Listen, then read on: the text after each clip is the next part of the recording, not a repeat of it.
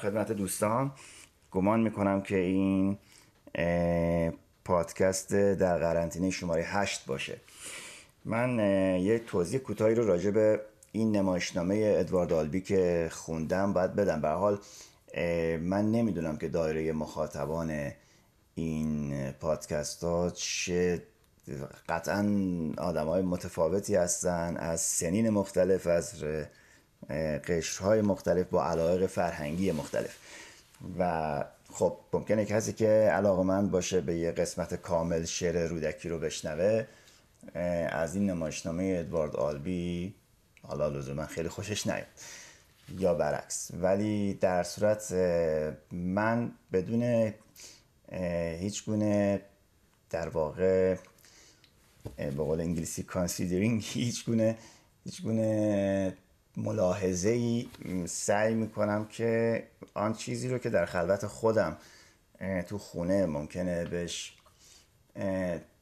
از او کتاب خونه بردارم و شروع کنم خوندن همونو اینجا با شما شیر بکنم. فقط راجع به ادوارد آلبی بگم که شما در نظر داشته باشید اگر که این به حال شوخی های بعضی جاها مستحجنی به یه شکلی داره یا واجه های اینطوری داره و در نظر بگیرید که این آدم از حیث نوشتن دراما و یعنی چه نمایشنامه چه فیلمنامه های روانشناسانه جزو آدم های مطرح قرن بیستم بوده و این رو هم این نمایشنامه رو حالا یه جوری به مسائل حل نشده تمدن امروز ما پرداخته ولی به شکل تنظامیزش و در سن حدود شاید بالای هفتاد سالگی اینو نوشته. تا اونجا که من می‌دونم ادوارد آلبی متولد 1927 و از این آدم در دهه 60 یک عرض کرده بودم اون دفعه یک درامای خیلی خیلی زیبا و بسیار بسیار عمیق به اسم چه کسی از ویرجینیا ولف میترسد. نوشته این آدم بوده که بعدا در فیلم نامش هم فکر می‌کنم همکاری داشته و فیلمش رو آقای مایکل کورتیس ساخته و من پیشنهاد می‌کنم حتما اون فیلم رو ببینید. به ویژه در واقع زوج ها اون فیلم رو ببینن به خاطر اینکه خیلی خیلی زیبا به به مسائل فیما بین بشر امروز اشاره می‌کنه.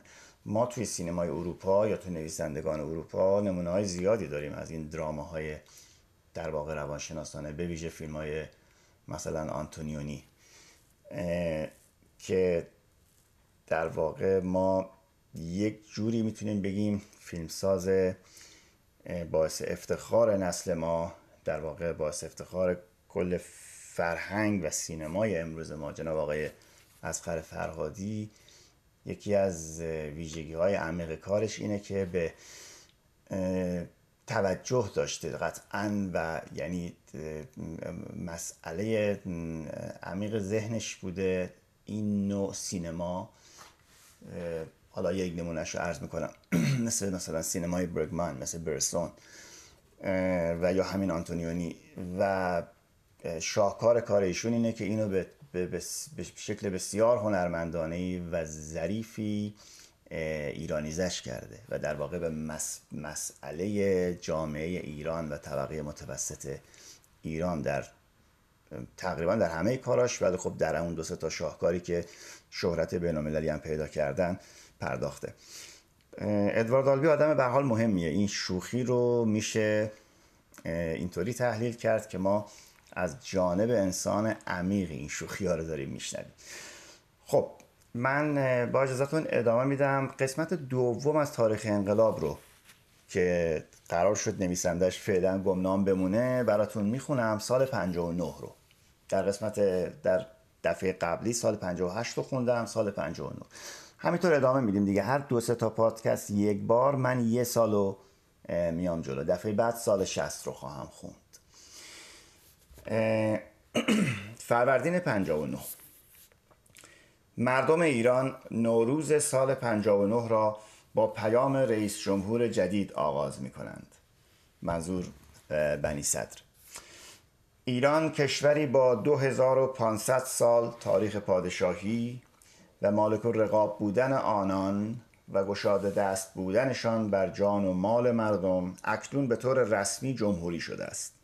آهنگ دوهل و سرنایی که در سال تحویل پخش می شود را به یاد بیاوریم.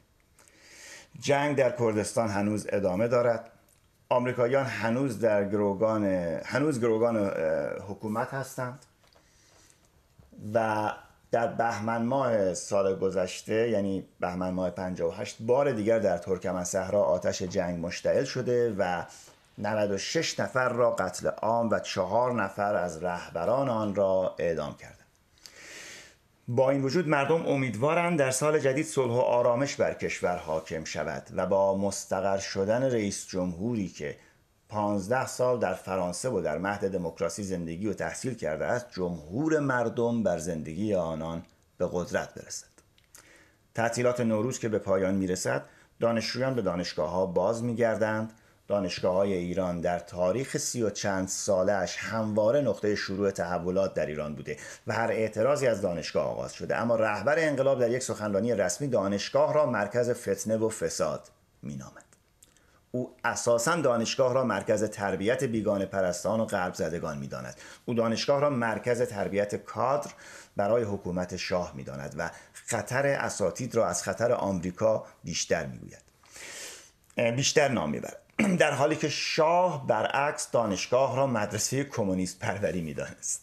به هر حال هر دو, هر دو به نوعی با علم و دانش و حقیقت دشمنی علنی دارند. اما دیکتاتور جدید به طور غیر مستقیم فرمان پاکسازی دانشگاه را صادر می کند رئیس جمهور جدید و روحانیان مخالفش هر دو در این امر با رهبر هم نظرند. آنها این حرکت مرتجعانه و قرون وسطایی را انقلاب فرهنگی مینامند. نیروهای ویژه اجرای این عملیات مشتی قدار بند و اوباش قمدار و چماق به دستان ببخشید نیروهای ویژه اجرای این عملیات مشتی قدار بند و اوباش غمدار و چماق به دستان فالانش هستند. به رهبری هادی قفاری کسی که حرف زدنش گویای رنج بردن از عوارض نوروتیک و بیماری روانی است. دانشجویان و طرفداران گروه های سیاسی در دانشگاه ها هم قصد مقاومت دارند. جنگ مغلوبه شده و دفاتر گروه های دانشجویی یک به یک تعطیل می شود چند نفر کشته می شوند و درب دانشگاه ها را برای حداقل دو سال کامل می بندند بلافاصله پاکسازی آغاز می شود قیچی اصلاح تیز است و بیش از 60 درصد اساتید و دانشجویان اخراج می شوند و انقلاب فرهنگی به پیروزی می رسد مرکز فساد و فتنه تعطیل شده و رجعت به دوران صدر اسلام آغاز می شود لازم به توضیح است که با توجه به علاقه مفرت مردم ایران به انقلاب کردن و برای جلوگیری از خلط انقلاب های متعدد با یکدیگر بعد از انقلاب 22 بهمن که سرمنشأ و مادر همه انقلاب هاست و مقام اول را دارد اشغال سفارت آمریکا و گروگانگیری از طرف مقامات بالا انقلاب دوم و قارت و قلع و غم دانشگاه ها انقلاب سوم نامیده می شود اما قبل از مغلوب شدن جنگ در دانشگاه ها انتشار خبری ایران را در بخت فرو می‌برد. های استادیوم امجدیه تا صبح روشن مانده است در صحرای در نزدیکی تبس فرود میآیند. قصد آنان نشستن در امجدیه و حمله شبانه به سفارت و آزادسازی گروگان هاست. دو هلیکوپتر تماس دو هلیکوپتر تصادم کرده و آتش می‌گیرند. و مأموریت لغو میگردد. بخشی از سلاحها و اسناد را به جای می‌گذارند و به مبدع خود برمیگردند نیروی هوایی صبح روز بعد مدارک و تجهیزات آمریکایی به جامانده را بمباران می کند و ماشالله قصاب رئیس کمیته مستقر در سفارت هم دستور می دهد چراغهای امجدیه را خاموش کنند تا گروگانهایی که صبح منتظر بودند راحت بخواب صبح منتظر بودند تا گروگان هایی که تا صبح منتظر بودند راحت بخوابند. کسی دستگیر نمی شود اما بعدها مشخص می شود امدادهای غیبی متهم اصلی بودند و همانها آمریکایی ها را ناکام می گذارند دانشجویان و طرفداران گروه های سیاسی با انتشار خبر ماجرای تبس دوباره به جلوی ساختمان سفارت می روند تا شعار بدهند و در نبود آنها دفترشان را در دانشگاه ها اشغال دفترشان در دانشگاه اشغال می شود در آن زمان همه با آمریکا دشمن بودند اما سی سال بعد مشخص می شود که همه آنها حتی گروگانگیران مخالف گروگانگیری بودند اما با جمع هم نوایی کرده اند تا متهم به ریاکاری نشوند. یکی از ماجراهای سال 59 که تاثیر آن تا پایان سال ادامه داشت درگیری رئیس جمهور جدید با مراکز پنهان قدرت یعنی روحانیت بود. در بدو انتخابات مجلس در نیمه دوم سال قبل یعنی سال 58 روحانیون و طرفداران آنها حزبی به نام حزب جمهوری اسلامی را ثبت کرد اکثر نمایندگان مجلس اول از اعضای این حزب بودند. نامزد آنان برای ریاست جمهوری فردی بود به نام جلال الدین فارسی. شخصی مشکوک که, با... که هم با قذافی سر و سری داشت هم با فلسطینیان و هم با جنبش عمل و البته روحانیت معظم در قوم. منتها در آخرین روزهای فرصت تبلیغات یک کار در آخرین روزهای فرصت تبلیغات یک کارمند اداره ثبت احوال به سراغ انبار بایگانی اداره رفت و دریافت که او ایرانی است و در 16 سالگی او ایرانی نیست و در 16 سالگی به ایران آمده و احتمالاً با رشوه شیرین طبعه ایران شده است. حذف نام او عملا روحانیت را در قدم آخر برای در اختیار گرفتن همه قدرت ناکام گذاشت و بنی صدر بدون رقیب جدی به ریاست جمهوری رسید. مجلس و حزب جمهوری کارشکنی را شروع کردند. حزب جمهوری با نخست وزیری نخست وزیری که بنی صدر معرفی کرده بود موافق نبودند و بالاخره هم محمد علی رجایی و هیئت دولت را به او غالب کردند. این دوگانگی در ساختار رسمی دولت باعث درگیری ها و تشنجات بسیاری شد و هر کدام از آنها ساز خودشان را می‌زدند و شروع به کارشکنی کردند تا حدی که عملا بنی صدر مسلوب الاختیار گردید. درباره نتیجه نهایی این جنگ قدرت در انتهای همین بخش حرف خواهیم زد. مردم هنوز از زهر چشم گرفتن از آمریکایی ها و تشییع جنازه دانشگاه و دانشگاهیان آسوده نشده اند که خبر می‌رسد در پایگاه نوژه در همدان طرح کودتایی در جریان بوده و لو رفته است. مشخص نشد که کی خبر آورده. آیا حزب توده که خودش در حال سازماندهی سازمان افسران در ارتش بوده از این قضیه با خبر شده و مطلب را به آقای بهشتی و دفتر رهبری گزارش داده؟ یا چنان, یا چنان که آقای خامنه ای گفته همسر یکی از افسران خائن که می‌خواسته از دست شوهرش خلاص شود داستان را تعریف کرده. یا باز هم امداد امدادهای غیبی یواشکی خبر را لو دادند. به هر حال حداقل ده نفر از سران حکومت مدعی هستند که اول آنها از طرق مختلف با خبر می شوند و به امام خبر می دهند و امام هم میفرمایند که خبرش را دارند. و حتی روایت شده که ایشان برعکس اخلاق و رفتار برعکس اخلاق و رفتار همیشگی لبخند هم زدند. ببخشید اینجا صدای بارون هست و صدای یخچال تو امان با هم. دیگه کاریش نمیشه که. تاریخ نویس مهم جمهوری اسلامی عبدالله شهبازی هم این روایت لبخند زدن را تایید کرده است. کودتای نوژه بی همتاترین فیلم جهان است زیرا ده ها بازیگر سرشناس دارد که به استادی نقش خود را بازی کرده اند اما تا کنون کارگردانش ناشناس مانده. در مورد لوکیشن هم بین علما اختلاف است. به هر حال ده ها افسر و درجه دار دستگیر شده اعتراف کرده و اعدام می شود اما آنچه می‌گویند چند داستان متفاوت است و فقط گفتگوهایی که بین چند نفر بوده را بازگو می کند هیچ کس از منشأ آن خبر ندارد و بعد از چهل سال کماکان رهبر کودتا ناشناخته مانده است. از ابتدای سال 59 تحرکات متعددی در مرزهای ایران و عراق اتفاق می افتد. این تحرکات گاهی با تبادل آتش همراه است و گاهی خیر از طرف دیگر با تعطیلی دانشگاه حدود سی هزار جوان دانشجو در سراسر کشور حالا بیکار و بیار میچرخند و از بلا تکلیفی شاکیند گروه های سیاسی هم که از تعطیلی دفاترشان زخمی هستند به هر چیزی گیر می‌دهند.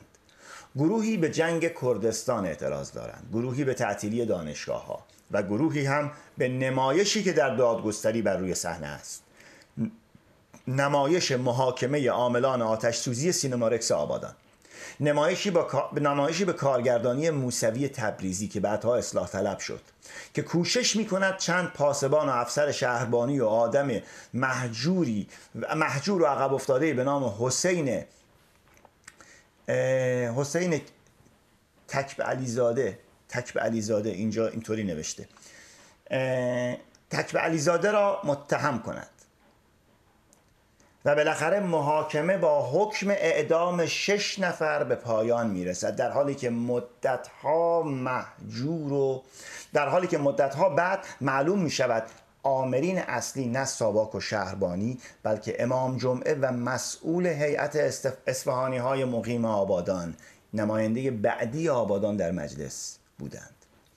و این آقای حسین تکب علیزاده یا تکب علیزاده اگر درست بخونم. بعد از انقلاب از مشهد برمیگردد که پاداشش را از آقایان بگیرد که دستگیر می شود این نمایش که قرار بود توسط مسعود کیمیایی فیلم بشود سالها بعد توسط پرویز سیاد فیلم شد. فیلمی که در آن شب در سینمارکس روی پرده بوده فیلم گوزنها از مسعود کیمیایی بود و مسعود کیمیایی شانس آورد که به عنوان متهم تفهیم اتهام نشد.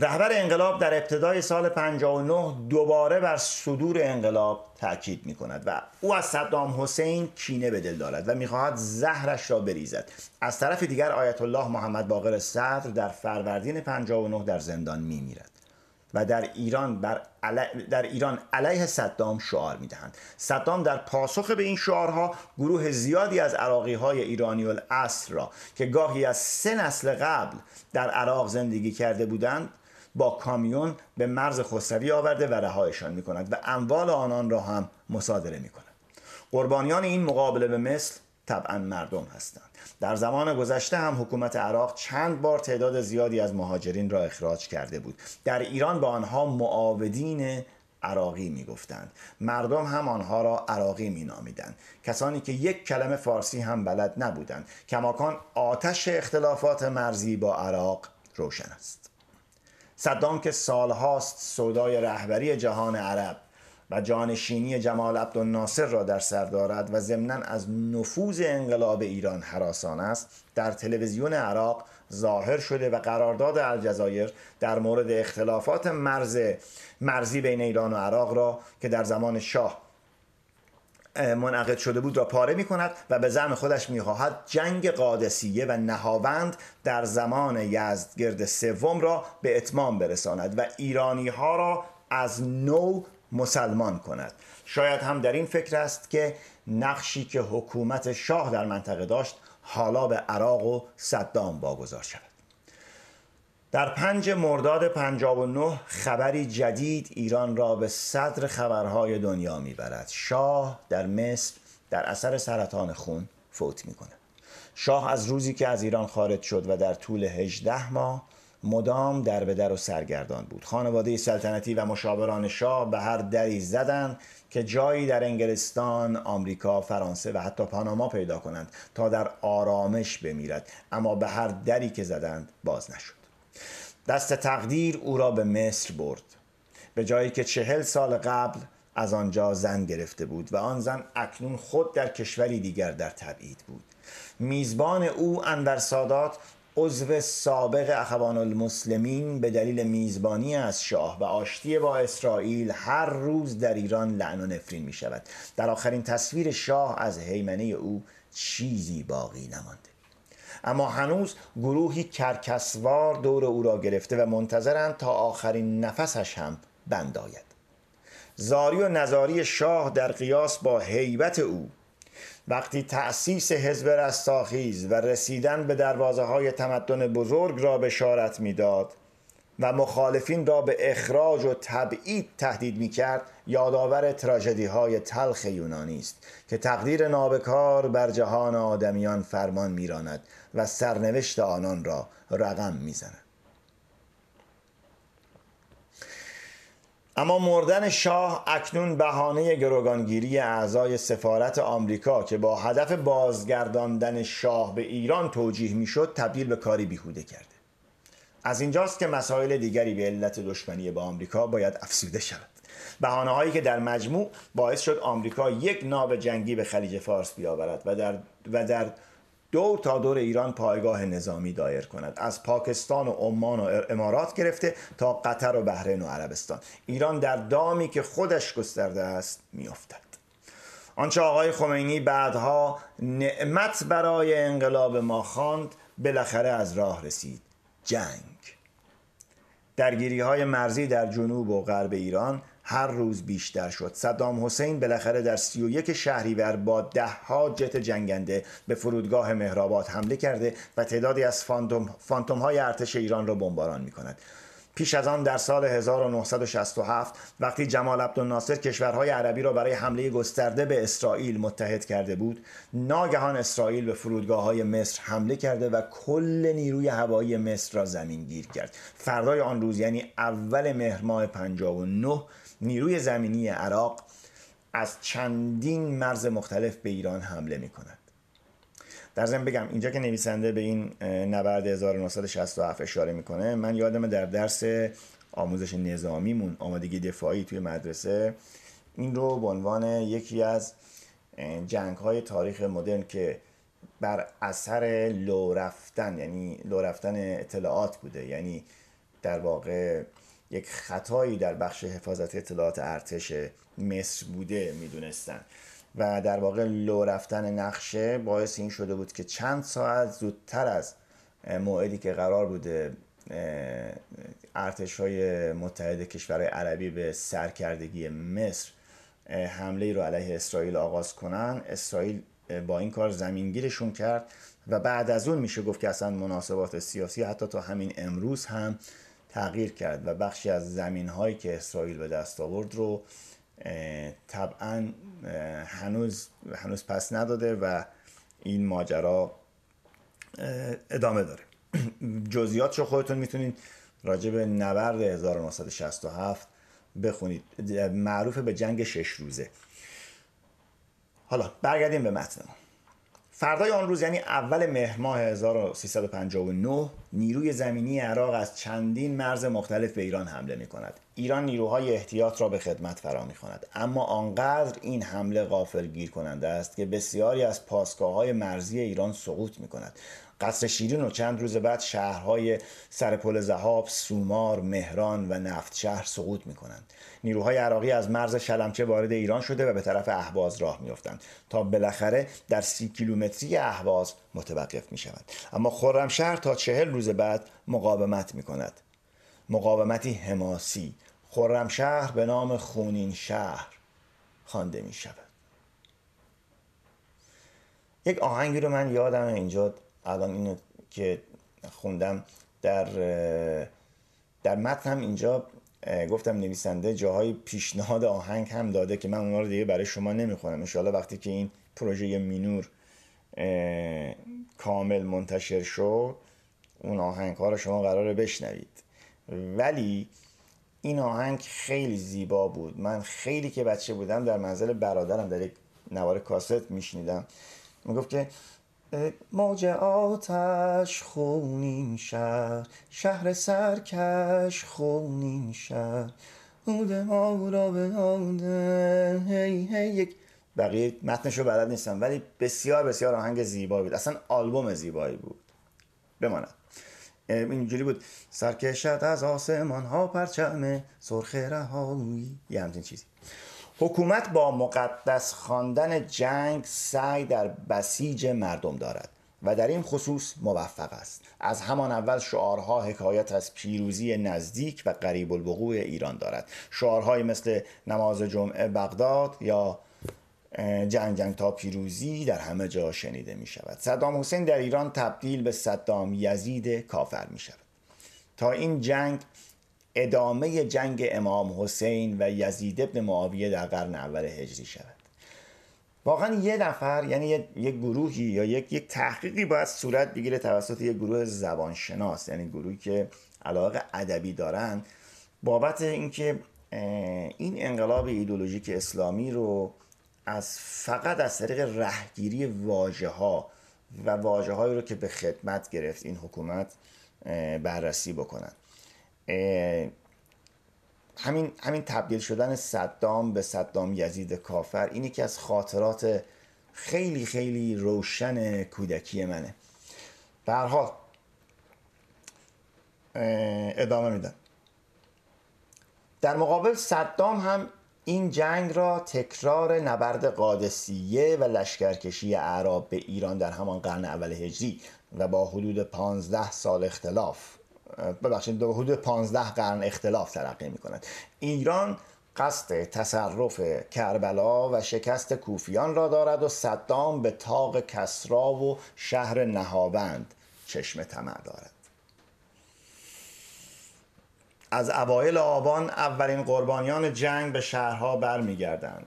کاروانهای, ت... کاروانهای تشییع جنازه ها راه میافتند من واقعا چقدر خوشحالم برای بچه های متولد دهه هفتاد به بعد که ندیدن این صحنه ها رو این تصاویر رو یا چه در خیابان به چشم خودشون و چه در تلویزیون صبح تا شب بماند.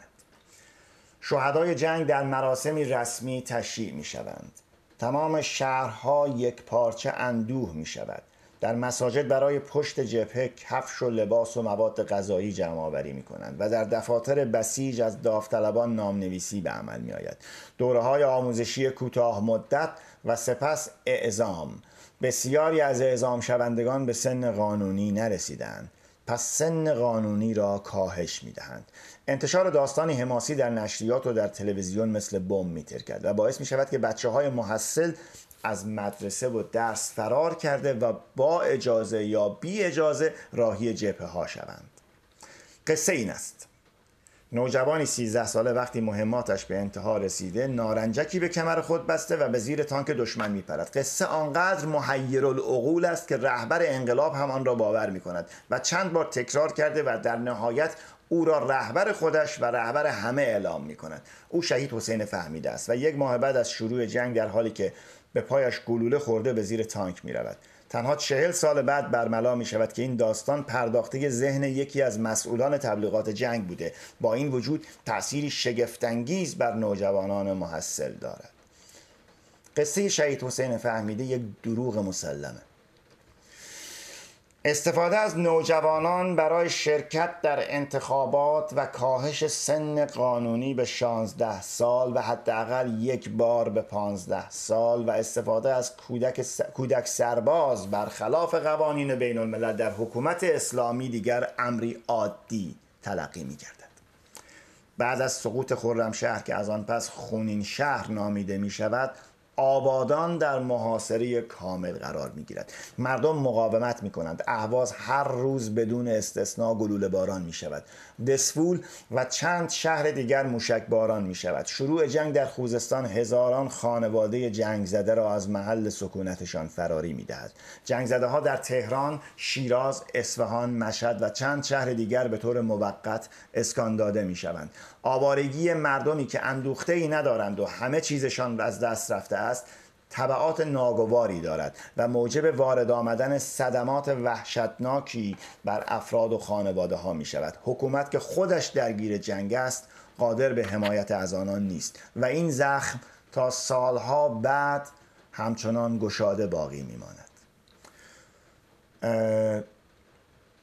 یکی از یعنی در واقع هنری ترین شکل یه همچین روایتی خب فیلم ماندگار آقای بهرام بیزایی باشو غریبه کوچک. شکل کمی آمیانه تر و در واقع چیزی که من, من مختص فرمت یک سریال تلویزیونی بود اون زمان خیلی هم سریال معروفی شد سریال گل پامچال بود که در واقع به این موضوع می‌خواست بپردازه. در شش ماه دوم سال همه جا در واقع خیلی جالبه که فیلم آقای بیزایی سالهای سال توقیف مون به خاطر اتهام اینکه مضمونی ضد جنگ داره ولی طرح فیلمنامه باشو رو دزدیدن و از روش یک سریال ساختن به اسم گل پامچال که طبعا دیگه ما سالهای بعد به این دریدگی و وقاحت سیستم فرهنگی طبعا خیلی بیشتر و بیشتر عادت کرد. در شش ماه دوم سال همه جا حرف حرف جنگ است. منظور همین سال 59 بنی صدر هر روز در جبهه است. ارتش سعی دارد که وجهه از دست رفته از دست رفته در انقلاب را به دست آورد. اما این سرهنگ ها و این نظامی ها مثل باقی مردم جنگ را در فیلم های سینمایی دیدند. سپاه و نیروهای نامنظم اغلب در شهرها و مواضع دفاعی قرار دارند.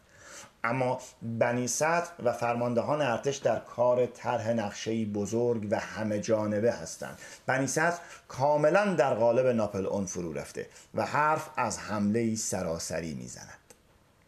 در پانزده دی ماه این حمله گازنبوری با حدود دویست, دویست تانک دویست تانک و همین تعداد نفربر زرهی روسی توسط لشکرهای زرهی اهواز و قزوین آغاز می شود حمله ای که از مدتها قبل برنامه ریزی شده و قرار است نیروهای, نیروهای عراقی را تا بسره به عقب براند صبح روز حمله تانک ها حمله می کنند از دشت آزادگان به سمت جنوب و از اهواز به سمت غرب. عراقی ها یک روز مقاومت می‌کنند تا نیروهای تازه نفس, تازه نفس از خرمشهر برسند. روز 16 دی ماه مساف جدی رخ می‌دهد و در پایان روز سوم ایرانی ها که تقریبا 80 درصد تانک ها و نفربرهایشان را از دست دادهاند به اهواز و به حمیدیه عقب نشینی می‌کنند. بارندگی و غیر قابل عبور بودن بیابانهایی که در فصل زمستان تبدیل به باطلاق شده اند در کمین نیروهای عراقی است. در ساحل کرخه در ساحل کرخه متوقف می شوند ایران هم با باز کردن صد کرخه تمام بیابانهای دشت آزادگان را به زیر آب می‌برد و نیروهای عراقی و ایرانی در دو طرف دریاچه مصنوعی به انتظار می نشینند صد کرخه بزرگترین صد عبور نیروهای عراقی برای رسیدن به اهواز می شود در داخل شهر اما جنگ, جنگ اما جنگ دیگری در جریان است. جنگ بین مخالفان و موافقان بنی صدر. جنگ بین رئیس جمهور و نخست وزیرش. مخالفان بنی صدر نگران نزدیکی او و ارتشند و به همین دلیل هر روز که بنی صدر در هر جایی سخنرانی دارد جمع می شوند و داد می‌زنند سپه سالار پینوشه ایران شیلی نمیشه. موافقانش هم در مورد روابط جنرال هویزر و هویزر و بهشتی روی دیوارها شعار نویسی می کنند آهسته آهسته این جنگ علنی تر می شود 14 اسفند 1359 و در سال روز دقیقا روزی که بنده چهار سالم بوده. و در سال روز مرگ دکتر مصدق بنی صدر در دانشگاه دانشگاه تهران سخنرانی می کند او به شکنجه در زندانهای جمهوری اسلامی اشاره می کند این سخنان با واکنش تند نیروهای رقیب مواجه شده و در نهایت ملیگرایی و جبهه ملی و در نهایت ملیگرایی و جبهه ملی هدف قرار می فردای روز 14 اسفند در قوم و کاشان تظاهرات علیه بنی صدر بنی صدر سازماندهی شده و در نماز جمعه روز بعد به بنی صدر و ملیگرایی حمله می شود و در واقع آن آتش زیر خاکستر شعله بر می شود دعوای بین اسلام سیاسی و ملیگرایی دعوای دیرینه است. در سال 32 آیت الله کاشانی علیه ملیگراها و به خصوص دولت دکتر مصدق با سازمان سیاه ساخت و پاخت کرده و به قولی دستمزد دستمزد ارازل و اوباشی که علیه مصدق کودتا کرده اند در سفارت آمریکا به خانه کاشانی و سپس میان اوباش تقسیم شده است. بعد از انقلاب پسر آقای کاشانی سعی می کند با دروغ و نیرنگ از پدرش رفع اتهام کند. اما اکنون رهبر انقلاب حمله به ملیگرایی را اما اکنون رهبر انقلاب حمله به ملیگرایی را رهبری می کند تاریخ از نو نوشته می شود معلوم می شود که مصدق در کودتای آمریکایی علیه خودش وارد عمل شده است. نام مصدق از بلندترین خیابان تهران برداشته می شود و این گناه بنی صدر زمینه برکناری او را فراهم می کند چماقداران حکومتی به مردمی که برای بنی صدر به دانشگاه آمده بودند حمله می کنند این حمله زمینه همکاری بنی صدر و مسعود رجوی را فراهم می سازد نیروهای کمیته و سپس و سپاه تعداد قابل توجهی از طرفداران بنی صدر و سازمان مجاهدین را دستگیر و راهی اوین می کنند. از اتفاقات مهم دیگر سال 59 که بعد از شروع جنگ رخ می دهد شروع اقتصاد کوپنی است یعنی دولت طرح جیرهبندی ارزاق عمومی و سوخت را کلید می‌زند.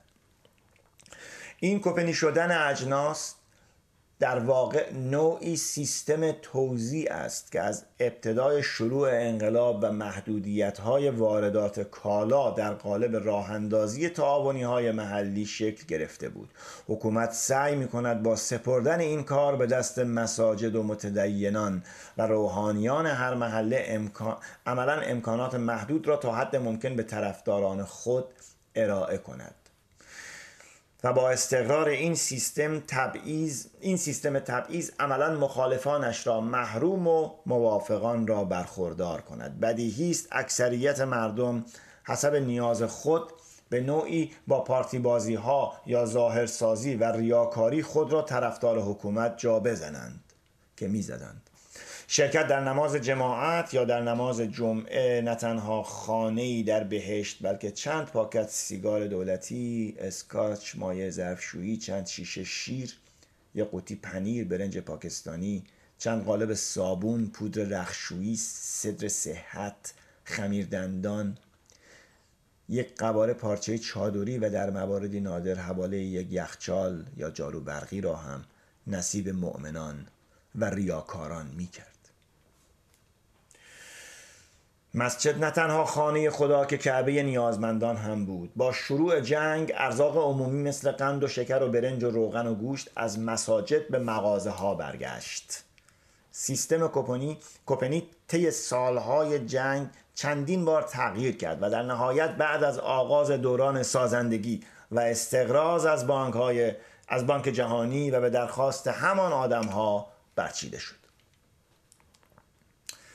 سال 59 همچنان که اشاره شد سال پر آشوبی بود. گرچه هنوز سازمان های سیاسی فعالیت علنی داشتند اما با نگاه کردن به افق می توانستی ابرهای تیره را ببینی که به سوی آسمان ایران در حرکتند. در سال 59 ایران دارای شورای نگهبان می شود و شورای عالی غذایی شروع به کار می کند همچنین آرم و سرودی تازه برای جمهوری اسلامی تهیه و تصویب می شود شخص تصویب کننده ولایت فقیه است. کسی که در تمام عمر با هر نوع موسیقی مخالف و آن را غیر شرعی می دانسته قبل از پخش این سرود عملا ترانه ای ایران ای مرز پرگوهر نقش سرود ملی را بر عهده داشت. جم... اما سرود سرود جدید که شد جمهوری اسلامی به پا هست تا مهر 59 هنوز تکلیفش را با موسیقی در واقع ببخشید جمهوری اسلامی که این سرود را می‌سازد خودش تکلیفش را تا مهر 59 هنوز با موسیقی مشخص نکرده بود. در خیابان اگر از کسی سازی به دست می آمد درجا می شکستند اما در این حال برخی آلبوم ها هنوز منتشر می شد مثل آلبوم های چاوش آلبومی از فرهاد و از فریدون فروغی و آلبوم سرودهای کوهستان یا سرودهای سازمان فدایی و یا مجاهدین. با شروع جنگ ایران و عراق ناگهان اهمیت موسیقی و به خصوص مارش ها و سرودهای انقلابی افسایش یافت و صدا و سیما که درباره مباه بودن موسیقی تردید داشت تصمیمش بر حلال بودن موسیقی بنا گذاشته شد.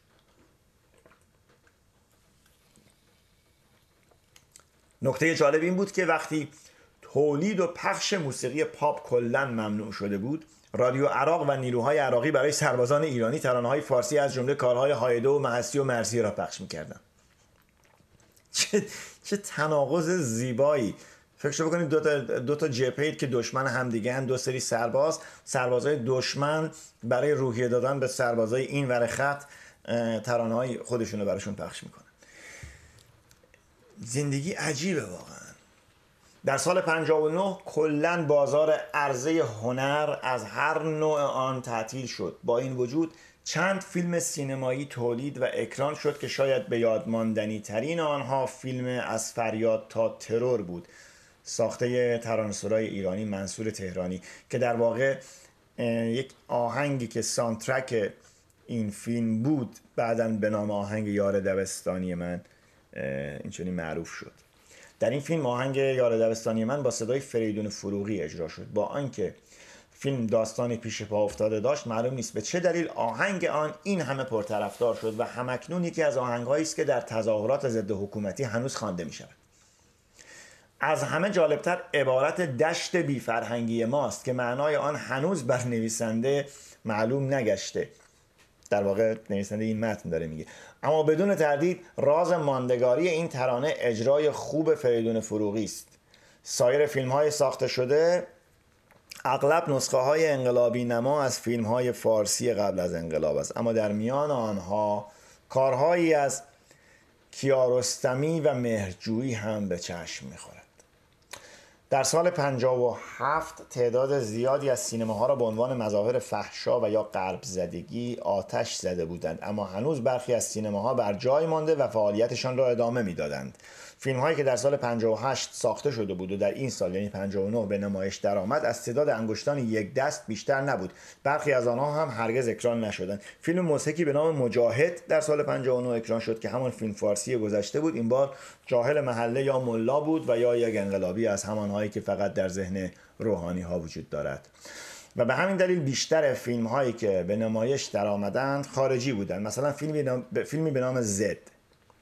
که مدت ها اکران بود. یا فیلم های از مبارزات مردم الجزایر یا پارتیزان های یوگسلاوی در جنگ جهانی دوم. در همان زمان هم فیلمی به نام سقوط 57 اکران شد.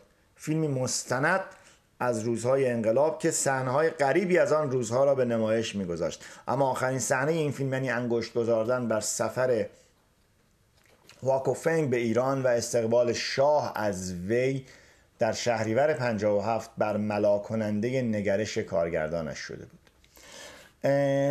یک مستندی هم هست که گمان می‌کنم روی یوتیوب هم باشه اگر اسمش رو درست یادم بیاد. به اسم اولا که دو تا سری هست جستجوی یک و دو که جناب آقای امیر نادری ساختن در اون سالها.